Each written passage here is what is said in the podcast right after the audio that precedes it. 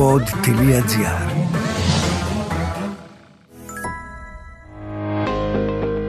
«20 χρόνια Ίδρυμα Vodafone στην Ελλάδα. Από το 2002 το Ίδρυμα Vodafone φέρνει κοντά εκατομμύρια πολίτες ανεξαρτήτως ηλικίας από άκρη σε άκρη σε όλη την Ελλάδα με μοναδικό στόχο να κάνει τη ζωή τους καλύτερη.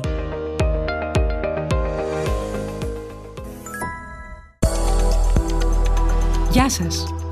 20 χρόνια συμπληρώνει φέτος το Ίδρυμα Vodafone στην Ελλάδα. 20 χρόνια προσφοράς σε τομείς που μας αγγίζουν όλους στην πραγματικότητα. Από την υγεία και την παιδεία ως την κοινωνική ενσωμάτωση και τον ψηφιακό μετασχηματισμό και αυτή ακριβώς είναι και η αφορμή για το podcast Connecting for Good. Είναι λοιπόν ένας κύκλος συζητήσεων με ανθρώπους ξεχωριστούς που μεταξύ όλων των άλλων αρετών τους είναι και εξαιρετικά ενδιαφέροντες ομιλητές και αυτό θα το διαπιστώνετε σε κάθε επεισόδιο είναι οι πρεσβευτές του Ιδρύματος Vodafone. Σήμερα κάθεται απέναντί μου ο Διευθυντής Πληροφορικής στο Media Lab του MIT, Μιχάλης Μπλέτσας. Συμφωνήσαμε ότι θα το πάμε έτσι με την αμερικάνικη λογική του ενικού. Καλώς όρισες, Μιχάλη. Καλώς σε βρήκα, Νίκη. Τι ωραία να σε έχουμε εδώ. Καταρχάς είσαι στην Ελλάδα για διακοπές, να υποθέσω; Είμαι στην Ελλάδα γιατί είμαι Έλληνας κυρίως. Είμαι στην Ελλάδα οι διακοπέ τώρα για το ε, καλοκαίρι. Καλά, Έλληνας είσαι και το χειμώνα. Αλλά ναι, έρχομαι πολύ συχνά. Ήδη από την αρχή του χρόνου έχω έρθει. Είναι η πέμπτη φορά. Το εγώ την περίμενα τη συζήτησή μας για πολλούς λόγους, πέραν των προφανών. Ένας επιστήμονας, ας πούμε, διεθνούς εμβέλειας και στη χώρα μας πολύ γνωστός και επιδραστικός και παρεμβατικός στο δημόσιο λόγο. Αλλά και ένας άνθρωπος που έχει την πολυτέλεια της απόστασης, Μιχάλη. Δηλαδή, μπορεί να δει την Ελλάδα με μια ανυφαλιότητα που δεν την έχουμε εμείς πάντα. Προφανώς και έχω την τεράστια πολυτέλεια να μην εξαρτώμαι για τα προστοζήν από την Ελλάδα. Αυτό είναι και καλό και κακό αλλά σίγουρα είναι μια πολυτέλεια που σου επιτρέπει να κρατάς μια αντικειμενική απόσταση. Άρα, με τρόπο αντικειμενικό βλέπεις και τα τεκτενόμενα στην εκπαίδευση. Ξεκινάω από εκεί, γιατί η συνεργασία σου με το Ίδρυμα Vodafone είναι εστιασμένη περισσότερο στις δράσεις που έχουν να κάνουν με την εκπαίδευση. Τα λέω ναι, σωστά; θα έλεγα μάλλον αποκλειστικά. Με ενδιαφέρει πάρα πολύ ο τομέας της εκπαίδευσης, διότι θεωρώ ότι είναι ίσως ο πιο σημαντικός για τη μακροχρόνια ευημερία αυτού του τόπου και ίσως εκεί που πάσχουμε περισσότερο από οπουδήποτε αλλού. Ξέρεις, είσαι από τους ε, Έλληνες που με την πορεία τους επιβεβαιώνουν αυτό που αρκετοί λένε ότι είναι ας πούμε ο κανόνας, δηλαδή ότι τα ελληνικά πανεπιστήμια βγάζουν σπουδαίους επιστήμονες οι οποίοι διαπρέπουν στο εξωτερικό. Υπάρχει όμως και μία αντιδημοφιλής άποψη σχετικά που λέει ότι αυτοί που διαπρέπουν στο εξωτερικό είναι οι άριστοι, οι εξαιρέσεις των αποφύτων των ελληνικών πανεπιστημίων. Τι από τα δύο πιστεύεις ότι ισχύει; Η απάντηση αυτή νομίζω πρέπει να αφαιθεί ως άσκηση προς τον ακροατή. Διπλωμάτης. Είναι πάρα πολύ απλή απάντηση και δυστυχώς κάθε φορά που τη λέω στεναχωρώ τον κόσμο. Το αν φεύγουν οι απόφοιτοι του Πολυτεχνείου, του Μετσοβίου ή της ιατρικής στο εξωτερικό και διαπρέπουν στο εξωτερικό, δεν σημαίνει ότι αυτή η επίδοση χαρακτηρίζει όλο το υπόλοιπο εκπαιδευτικό σύστημα. Διότι αν δούμε τον μέσο όρο, θα δούμε ότι οι επιδόσεις είναι εξαιρετικά χαμηλές. Αυτό στενοχωρεί πάρα πολύ κόσμο. Να υποθέσω ότι αυτός είναι ένας από τους λόγους πίσω από τη συνεργασία με το Ίδρυμα Vodafone. Σαφώς. Αυτή είναι η μεγάλη μου αγωνία. Δηλαδή, για να το πάρουμε από την αρχή. Πώς ξεκίνησε και τι είδους είναι αυτή η συνεργασία; Ακούμε πρεσβευτής του Ιδρύματος Vodafone. Τι σημαίνει αυτό, Μιχάλη; Κοιτάξτε. Ξεκινάμε από το STEM στο Ίδρυμα Vodafone. Ήταν το αρχικό μας ερέθισμα. Το οποίο υποθέτω ότι είναι εύκολο να δει κανείς γιατί κάποιος μπορεί να κατέληγε σε μένα λόγω της προηγούμενης μου ενασχόλησης με το με εξοπλισμό αν θελετε με την τεχνολογία στο χώρο της εκπαίδευσης, το λάπτοπ των 100 δολαρίων, το γεγονός ότι είμαι στο MIT πλέον στο Media Lab 30 χρόνια, του οποίου βασικός πυλώνας στις δραστηριότητες είναι η τεχνολογία και η πληροφορική ως εργαλείο δημιουργικότητας μέσα στην εκπαίδευση. Όχι ως αυτοσκοπός της εκπαίδευσης. Ως εργαλείο μέσα στην εκπαίδευση. Ως όχημα στην πραγματικότητα. Το λάπτοπ για μας ήταν το μολύβι του 21ου αιώνα. Για τον ίδιο λόγο που δεν μπορούσες να έχεις παλιότερα σχολείο χωρίς μολύβια, δεν μπορείς να έχεις σχολείο τώρα χωρίς αυτή την τεχνολογία η οποία βρίσκεται παντού γύρω μας και την οποία πρέπει να μάθουμε να χρησιμοποιούμε δημιουργικά. Πρέπει να μάθουμε να είμαστε δημιουργοί, όχι καταναλωτές περιεχομένου. Πρέπει να μάθουμε κυρίως να είμαστε δημιουργοί. Πρέπει να μάθουμε να το χρησιμοποιούμε σαν εργαλείο επικοινωνίας. Μιχάλη, ωραία το περιγράφεις με τις τεχνολογίες ως ε, εργαλεία και όχι ως προορισμό του ταξιδιού. Το ερώτημα είναι πώς γίνεται αυτό; Για μένα ήταν λίγο εύκολο και αυτόματο, διότι προσπαθώ να μεταφέρω την εμπειρία τριών δεκαετιών στο Media Lab, όπου όντα πνευματική κληρονόμη του Σίμουρ Πάπερ, το οποίο στη δεκαετία του 60 έλεγε ότι κάθε παιδί έπρεπε να έχει ένα υπολογιστή, όταν όλο το MIT είχε τρεις υπολογιστές και ο καθένας έκανε πολλά εκατομμύρια δολάρια. Συνεχίζουμε αυτό ακριβώς. Οι υπολογιστές δεν είναι κάποιο ξεχωριστό αντικείμενο για τις μεγάλες μάζες. Δεν θα γίνουμε όλοι τέλειοι Δεν είναι αυτός ο σκοπός. Δεν είναι ο σκοπός του εκπαιδευτικού συστήματος να βγάλει περισσότερους προγραμματιστές. Αν και για την Ελλάδα θα μας βοηθήσει πάρα πολύ αυτό. Δεν είναι όμως αυτός ο σκοπός. Ο σκοπός είναι να μάθουμε να χρησιμοποιούμε αυτά τα εργαλεία για να προωθήσουμε τις μεταδεξιότητες, τα λεγόμενα soft skills. Λοιπόν, περίμενε, περίμενε. Θα βάλω δύο αστερίσκους επεξηγηματικούς. Ναι. Πάντα σε αυτές τις συζητήσεις μιλάμε σαν να είναι υποχρεωτικό να ξέρουν όλοι τα πάντα. Ναι. Εξήγησέ μας τι είναι η STEM εκπαίδευση καταρχάς και ποια είναι τα soft skills. Η STEM εκπαίδευση εκ πρώτης άποψης θυμίζει, αν απλώς μεταφράσουμε το Science, Technology, Engineering and Math, μάλλον λέει ότι τα περισσότερα παιδιά αντί να πηγαίνουν ε, στη φιλοσοφική, στην αρχαιολογία ή στη νομική θα πρέπει να πηγαίνουν στο Πολυτεχνείο και στη φυσικομαθηματική. Δεν είναι αυτό. Είναι η μεθοδολογία καταρχήν της επιστήμης. Είναι να μαθαίνουμε να ανακαλύπτουμε να μαθαίνουμε να σκεφτόμαστε, να μαθαίνουμε να βγάζουμε λογικά συμπεράσματα, να έχουμε αναλυτική και συνθετική ικανότητα. Αυτό είναι το βασικό. Από εκεί και πέρα όντας σε ένα κόσμο αυξημένης περιπλοκότητας, δεν νομίζω ότι κάποιος μπορεί να λειτουργήσει επικοδομητικά χωρίς κάποιο βασικό υπόβαθρο, ας το πούμε STEM. Βλέπουμε τι έγινε αυτή τη στιγμή, βλέπουμε τι έγινε στην Ελλάδα με το αντιεμβολιαστικό κίνημα. Όχι μόνο στην Ελλάδα βέβαια. Ε; Υπάρχει ένα πάρα πολύ ωραίο γράφημα κυκλοφορεί στο διαδίκτυο και είναι πάρα πολύ ωραίο. Έχει τα σκορ στο τεστ της πίζα, ναι. στην εφηρμοσμένη και το ποσοστό των αντιεμβολιαστών αναχώρα. Είναι ακριβώς η ίδια καμπύλη. Όσο χαμηλότερο το σκορ στο τεστ εφηρμοσμένης επιστήμης, τόσο μεγαλύτερο το ποσοστό των αντιεμβολιαστών σε μια χώρα. Και η Ελλάδα έχει πολύ χαμηλό σκορ. Έναν αντίστοιχο ορισμό των soft skills που πολύ τα ακούμε τα τελευταία χρόνια θα σου ζητήσω. Εγώ προτιμώ να τα περιγράφω ως μεταδεξιοτητες και ο λόγος είναι ότι δεν είναι κάτι που διδάσκεται άμεσα. Διδάσκεται έμεσα με την πρακτική. Είναι αυτό που λέγαμε πριν, η επικοινωνιακότητα, η δημιουργικότητα, η αναλυτική και η συνθετική ικανότητα είναι όλες αυτές οι δεξιότητες οι οποίες δεν μπορείς να τις βάλεις σαν μαθήματα σε κάποιο πρόγραμμα σπουδών. Και να ναι, και είναι κάτι το οποίο μαθαίνεις κάνοντας. Και είναι κάτι στο οποίο το ελληνικό εκπαιδευτικό σύστημα πάσχει. Το ελληνικό εκπαιδευτικό σύστημα θέλει πολύ καθορισμένα αντικείμενα για τον απλούστατο λόγο ότι ο μόνος του σκοπός είναι η επιτυχία στις πανελλαδικές εξετάσεις. Τα τελευταία χρόνια έχουν γίνει κάποια βήματα, πολύ δειλά, πάρα πολύ δειλά, ναι. αλλά σε καμία περίπτωση ούτε κατά διάνοια αρκετά. Οπότε μιλώντας για την προσφορά του Ιδρύματος Vodafone στον τομέα της εκπαίδευσης, σημαία είναι το πρόγραμμα Generation Next, σωστά; Ναι, το οποίο υλοποιείται σε συνεργασία με εξειδικευμένους συνεργάτες της Science Communication στο τομέα της επικοινωνίας και του υλικού και την ελληνογερμανική αγωγή για το εκπαιδευτικό κομμάτι και το οποίο εξελίσσεται συνέχεια και φιλοδοξία μας είναι να το κάνουμε ένα πρόγραμμα σημαία βέλτιστων πρακτικών για την εισαγωγή μιας ευχάριστης διαδικασίας STEM σε όλες τις βαθμίδες της εκπαίδευσης. Και στο δημοτικό. Και στο δημοτικό. Υπάρχει ενδιαφέρον, ανταπόκριση; Υπάρχει πολύ μεγάλο ενδιαφέρον.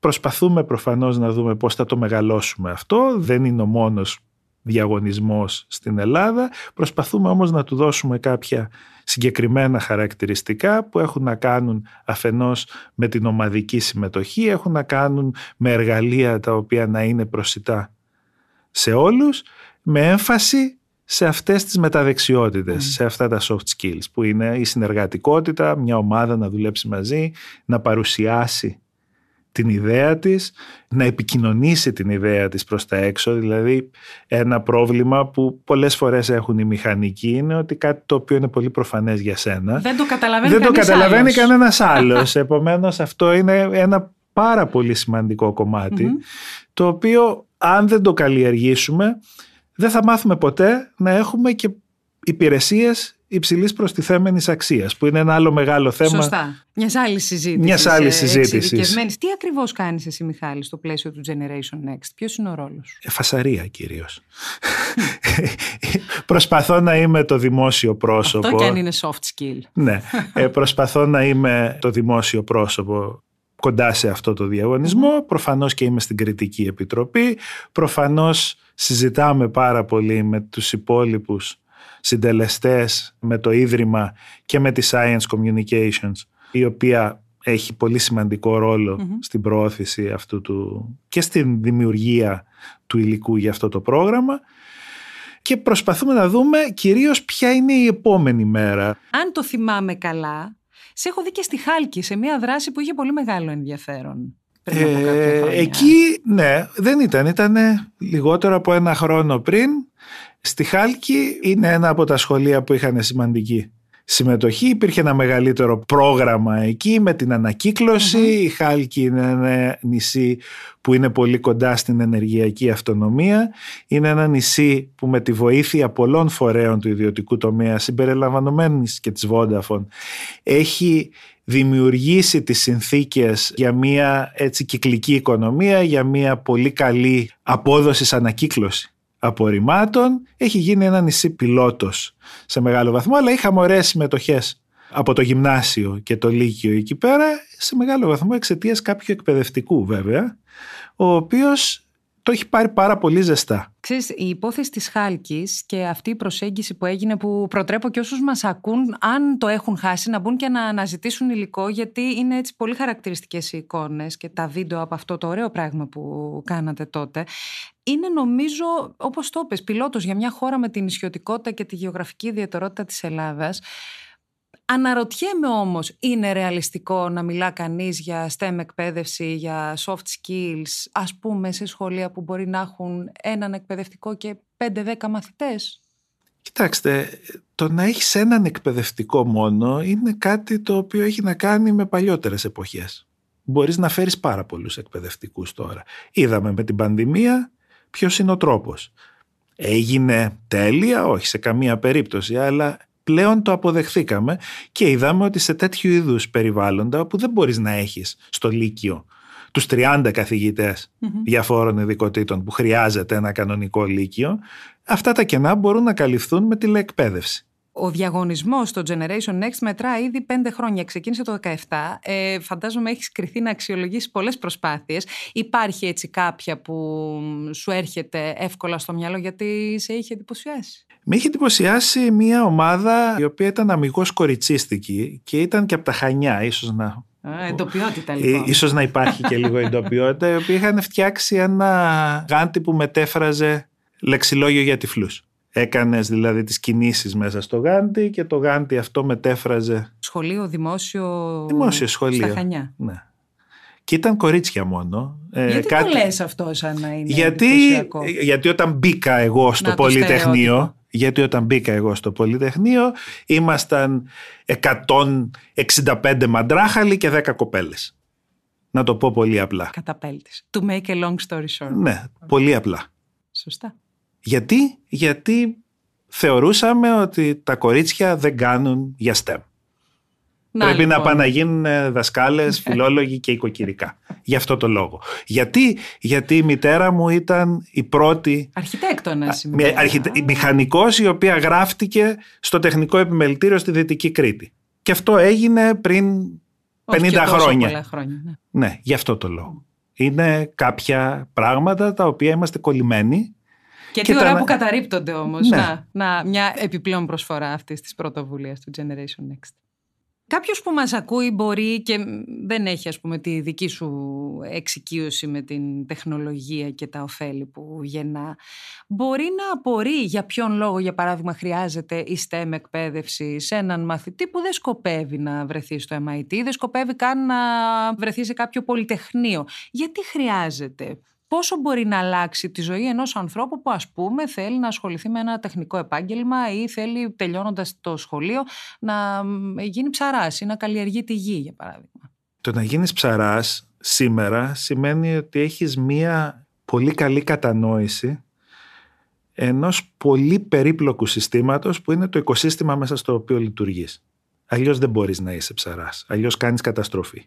Και κόβεις και το δρόμο σε κάποιον άλλον που θα ήθελε να γίνει ψαράς μία γενιά μετά από σένα. Δύο πράγματα για να τα επαναλάβουμε. Επανάληψη μήτυρ πάσης μαθήσεως. Το ένα είναι η μεθοδολογία STEM η οποία νομίζω ότι είναι εξαιρετικά χρήσιμη στην ανάπτυξη των μεταδεξιοτήτων και απ' την άλλη το πολύ απλό, να καταλάβουμε το περιβάλλον μέσα στο οποίο ζούμε. Από την άλλη, μία από τις τεράστιες τραγωδίες του ελληνικού εκπαιδευτικού συστήματος είναι το σύστημα εισαγωγής στην ανώτατη εκπαίδευση. Είναι το γεγονός ότι ξεχωρίζουμε τις σκληρές επιστήμες από τις ανθρωπιστικές σπουδές πάρα πολύ νωρίς, με πολύ κακά αποτελέσματα και στους μεν και στους δε.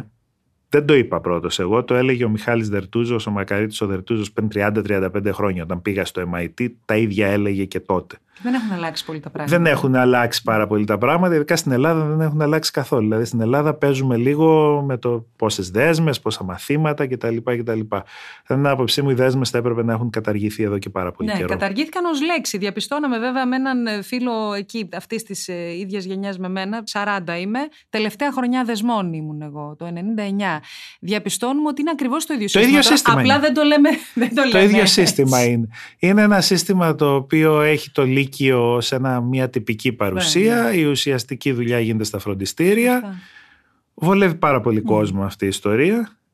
Νομίζω, ας μην επεκταθούμε περισσότερο. Επομένως, μένει λίγο πολύ σε τέτοιου είδους πρωτοβουλίες να δείξουν το δρόμο στη δημόσια εκπαίδευση. Ποιο είναι, ας πούμε, το όραμα, μιλώντας για τη δουλειά αυτή του Ιδρύματος Vodafone, συγκεκριμένα το πρόγραμμα Generation Next; Είναι το όραμα μια μέρα αυτό που γίνεται τώρα πιλωτικά σε κατά ανάγκη περιορισμένο αριθμό μαθητών και εκπαιδευτικών να γίνει, ας πούμε, το κεντρικό πρόγραμμα; Ναι, θα θέλαμε να βρούμε κάποιες βέλτιστες πρακτικές μέσα από αυτήν την ε, διαδικασία, μέσα από αυτή την επαναλαμβανόμενη διαδικασία. Κάθε χρόνο παρατηρούμε και προσπαθούμε να το βελτιώσουμε έτσι ώστε αυτό να γίνει ένα πρόγραμμα που θα υιοθετηθεί από τη μεγάλη μάζα, από όλα τα σχολεία ή δυνατόν. Όχι σε αυτήν απαραίτητα τη μορφή ακριβώς που έχει σήμερα, αλλά σε κάποια μορφή η οποία θα είναι χρήσιμη για όλα τα παιδιά. Και δεν θα είναι κάτι το οποίο γίνεται πολύ συστηματικά και σε πολλές περιπτώσεις πολύ καλά σε πάρα πολλά ιδιωτικά σχολεία αυτή τη στιγμή. Σωστά, γιατί είναι και αυτό ένα θέμα. Το χάσμα εκ των πραγμάτων που δημιουργείται και μόνο να διευρύνεται μπορεί όσο το εκπαιδευτικό σύστημα δεν Κοιτάξτε, έχοντας ένα πόδι εδώ ανταποκρίζει. και ένα πόδι στις Ηνωμένες Πολιτείες, οι οποίες επίσης έχουν παρόμοια θέματα. Δηλαδή μπορεί ο κόσμος να ξέρει για τα πολύ καλά πανεπιστήμια που έχουν τη φύρμα και τα λοιπά, αλλά αν δει κανείς το μέσο όρο των πανεπιστημίων εκεί, πάσχει και εκεί. Και η εκπαίδευση γίνεται όλο και περισσότερο, η ποιοτική εκπαίδευση ξαναγυρνάμε στην αρχή και γίνεται προνόμιο και όχι δικαίωμα. Μμ. Στην Ελλάδα, ευτυχώς ακόμα, η εκπαίδευση είναι δικαίωμα. Αλλά λόγω της αύξησης του χάσματος μεταξύ δημόσιας και ιδιωτικής, αρχίζει σιγά σιγά να γίνεται και εδώ προνόμιο. Και είναι πολύ σημαντικό να μην γίνει προνόμιο. Είμαστε μια μικρή χώρα, δεν έχουμε κανένα περιθώριο σπατάλης ούτε χρημάτων ούτε μυαλών. Σωστά. Και σπαταλάμε και τα δύο αυτή τη στιγμή. Μιχάλη, έχω και κάποιες ερωτήσεις που είναι κάπως ε, χρηστικές, πρακτικές. Ένας εκπαιδευτικός που ενδιαφέρεται να μπει σε ένα πρόγραμμα μετεκπαίδευσης στο πλαίσιο του Generation Next πώς μπορεί να το κάνει και βέβαια ακολούθως έχει την υλικοτεχνική υποδομή για να μεταλαμπαδεύσει αυτά που έμαθες στους μαθητές του σε γυμνάσιο, λύκειο και με το καλό αφού επεκτείνεστε τώρα και στα δημοτικά. Ναι, είναι απλό. Γράφεται κάποιος στην πλατφόρμα του Generation Next, περνάει από κάποια μαθήματα, υπάρχουν κάποια μαθήματα εκεί, παίρνει μια βασική πιστοποίηση και μαζί με αυτή τη βασική πιστοποίηση παίρνει και ένα kit με όλα τα εξαρτήματα τον εξοπλισμό που χρειάζεται, τον βασικό εξοπλισμό τουλάχιστον, που θα χρησιμοποιήσουν και οι μαθητές για να μπορέσει να τους δείξει και να τους καθοδηγήσει. Επίσης, σημαντικό κατά τη γνώμη μου, κατά πόσον πρέπει να ξαναδούμε τον τρόπο εκπαίδευσης συνολικά. Ακούω και καμιά φορά το ακούω και από συναδέλφους σου, Μιχάλη, ότι ας πούμε πρέπει να καταργηθεί το χειρόγραφο. Είναι κάτι αναχρονιστικό. Ότι πρέπει όλα τα παιδιά να μάθουν να γράφουν κώδικα, για παράδειγμα. Ότι πρέπει λίγο να κλείσουμε κάπως τους ορίζοντές μας και να αποκτήσουμε περισσότερο εξειδικευμένες προσεγγίσεις παρά αυτό το ασαφές σφαιρικό γνωσιακό υπόβαθρο που προσφέρει η ελληνική εκπαίδευση.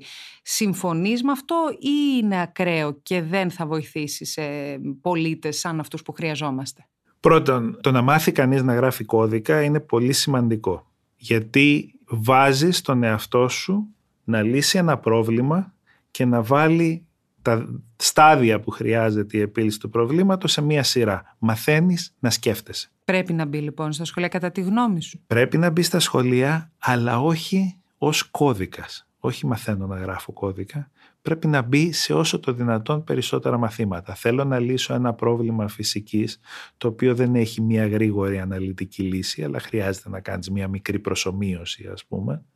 Άρα νέα γλώσσα, όχι νέο μάθημα. Ο κώδικας είναι μια νέα γλώσσα στην πραγματικότητα. Ο κώδικας είναι μια νέα, νέα για μας. Ναι, ναι. Είναι ο τρόπος ο οποίος χρησιμοποιούμε και μέσα στο μυαλό μας για να λύσουμε ένα πρόβλημα το οποίο η απάντηση δεν είναι ναι ή βάζουμε κάποια βήματα στη σειρά. Θέλω να κλείσουμε, Μιχάλη, όπως ξεκινήσαμε. Θυμίζω ότι αυτή η συζήτηση γίνεται στο πλαίσιο της συμπλήρωσης 20 ετών από την ίδρυση του Ιδρύματος Vodafone στην Ελλάδα. Μιλάμε με τον Μιχάλη Μπλέτσα, Διευθυντή Πληροφορική στο Media Lab του MIT, για το πρόγραμμα Generation Next και συνολικά για την εκπαίδευση στην Ελλάδα. Το ερώτημά μου είναι, σε αυτό το κλισέ στο δημόσιο διάλογο για το τρένο της τέταρτης βιομηχανικής επανάστασης που αν δεν προλάβει η Ελλάδα να ανέβει σε αυτό, έχει χάσει ακόμη ένα ραντεβού με την ιστορία πιθανώς ανεπιστρεπτή, αν αυτό θεωρείς ότι περνάει μέσα από την εκπαίδευση και αν πιστεύεις ότι έχουμε το χρόνο να το καταφέρουμε. Μιλήσαμε σήμερα για μια σημαντική πρωτοβουλία. Είναι όμως μια μεμονωμένη κίνηση που γίνεται από έναν ιδιώτη και έχει τον αντίκτυπό της στο θετικό και την καλωσορίζουμε βεβαίως και την αναδεικνύουμε, αλλά προλαβαίνουμε, μπορούμε. Και προλαβαίνουμε και μπορούμε, αλλά έχουμε παράδοση στο να χάνουμε τρένα και γενικώς να μην είμαστε πολύ πίσω γιατί περνάνε κι άλλα. Πρέπει να περάσει όμως στην κοινωνία το μήνυμα ότι είμαστε ακόμα στη δεύτερη.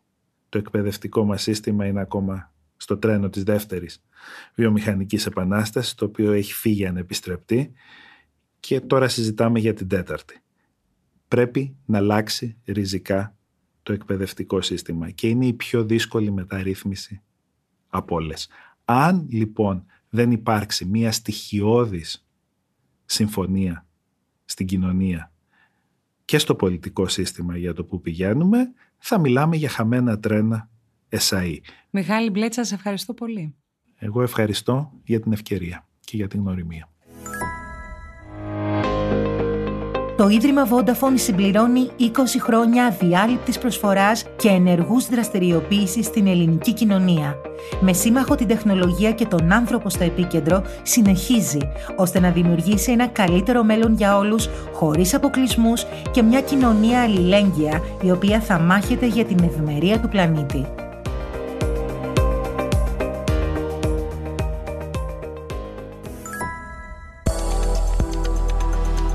Ακούσατε το podcast Connecting for Good, μια παραγωγή του pod.gr για τα 20 χρόνια του Ιδρύματος Vodafone. Αναζητήστε τα podcast που σας ενδιαφέρουν μέσω pod.gr, Spotify, Apple Podcast, Google Podcast ή όπου αλλού ακούτε podcast από το κινητό σας.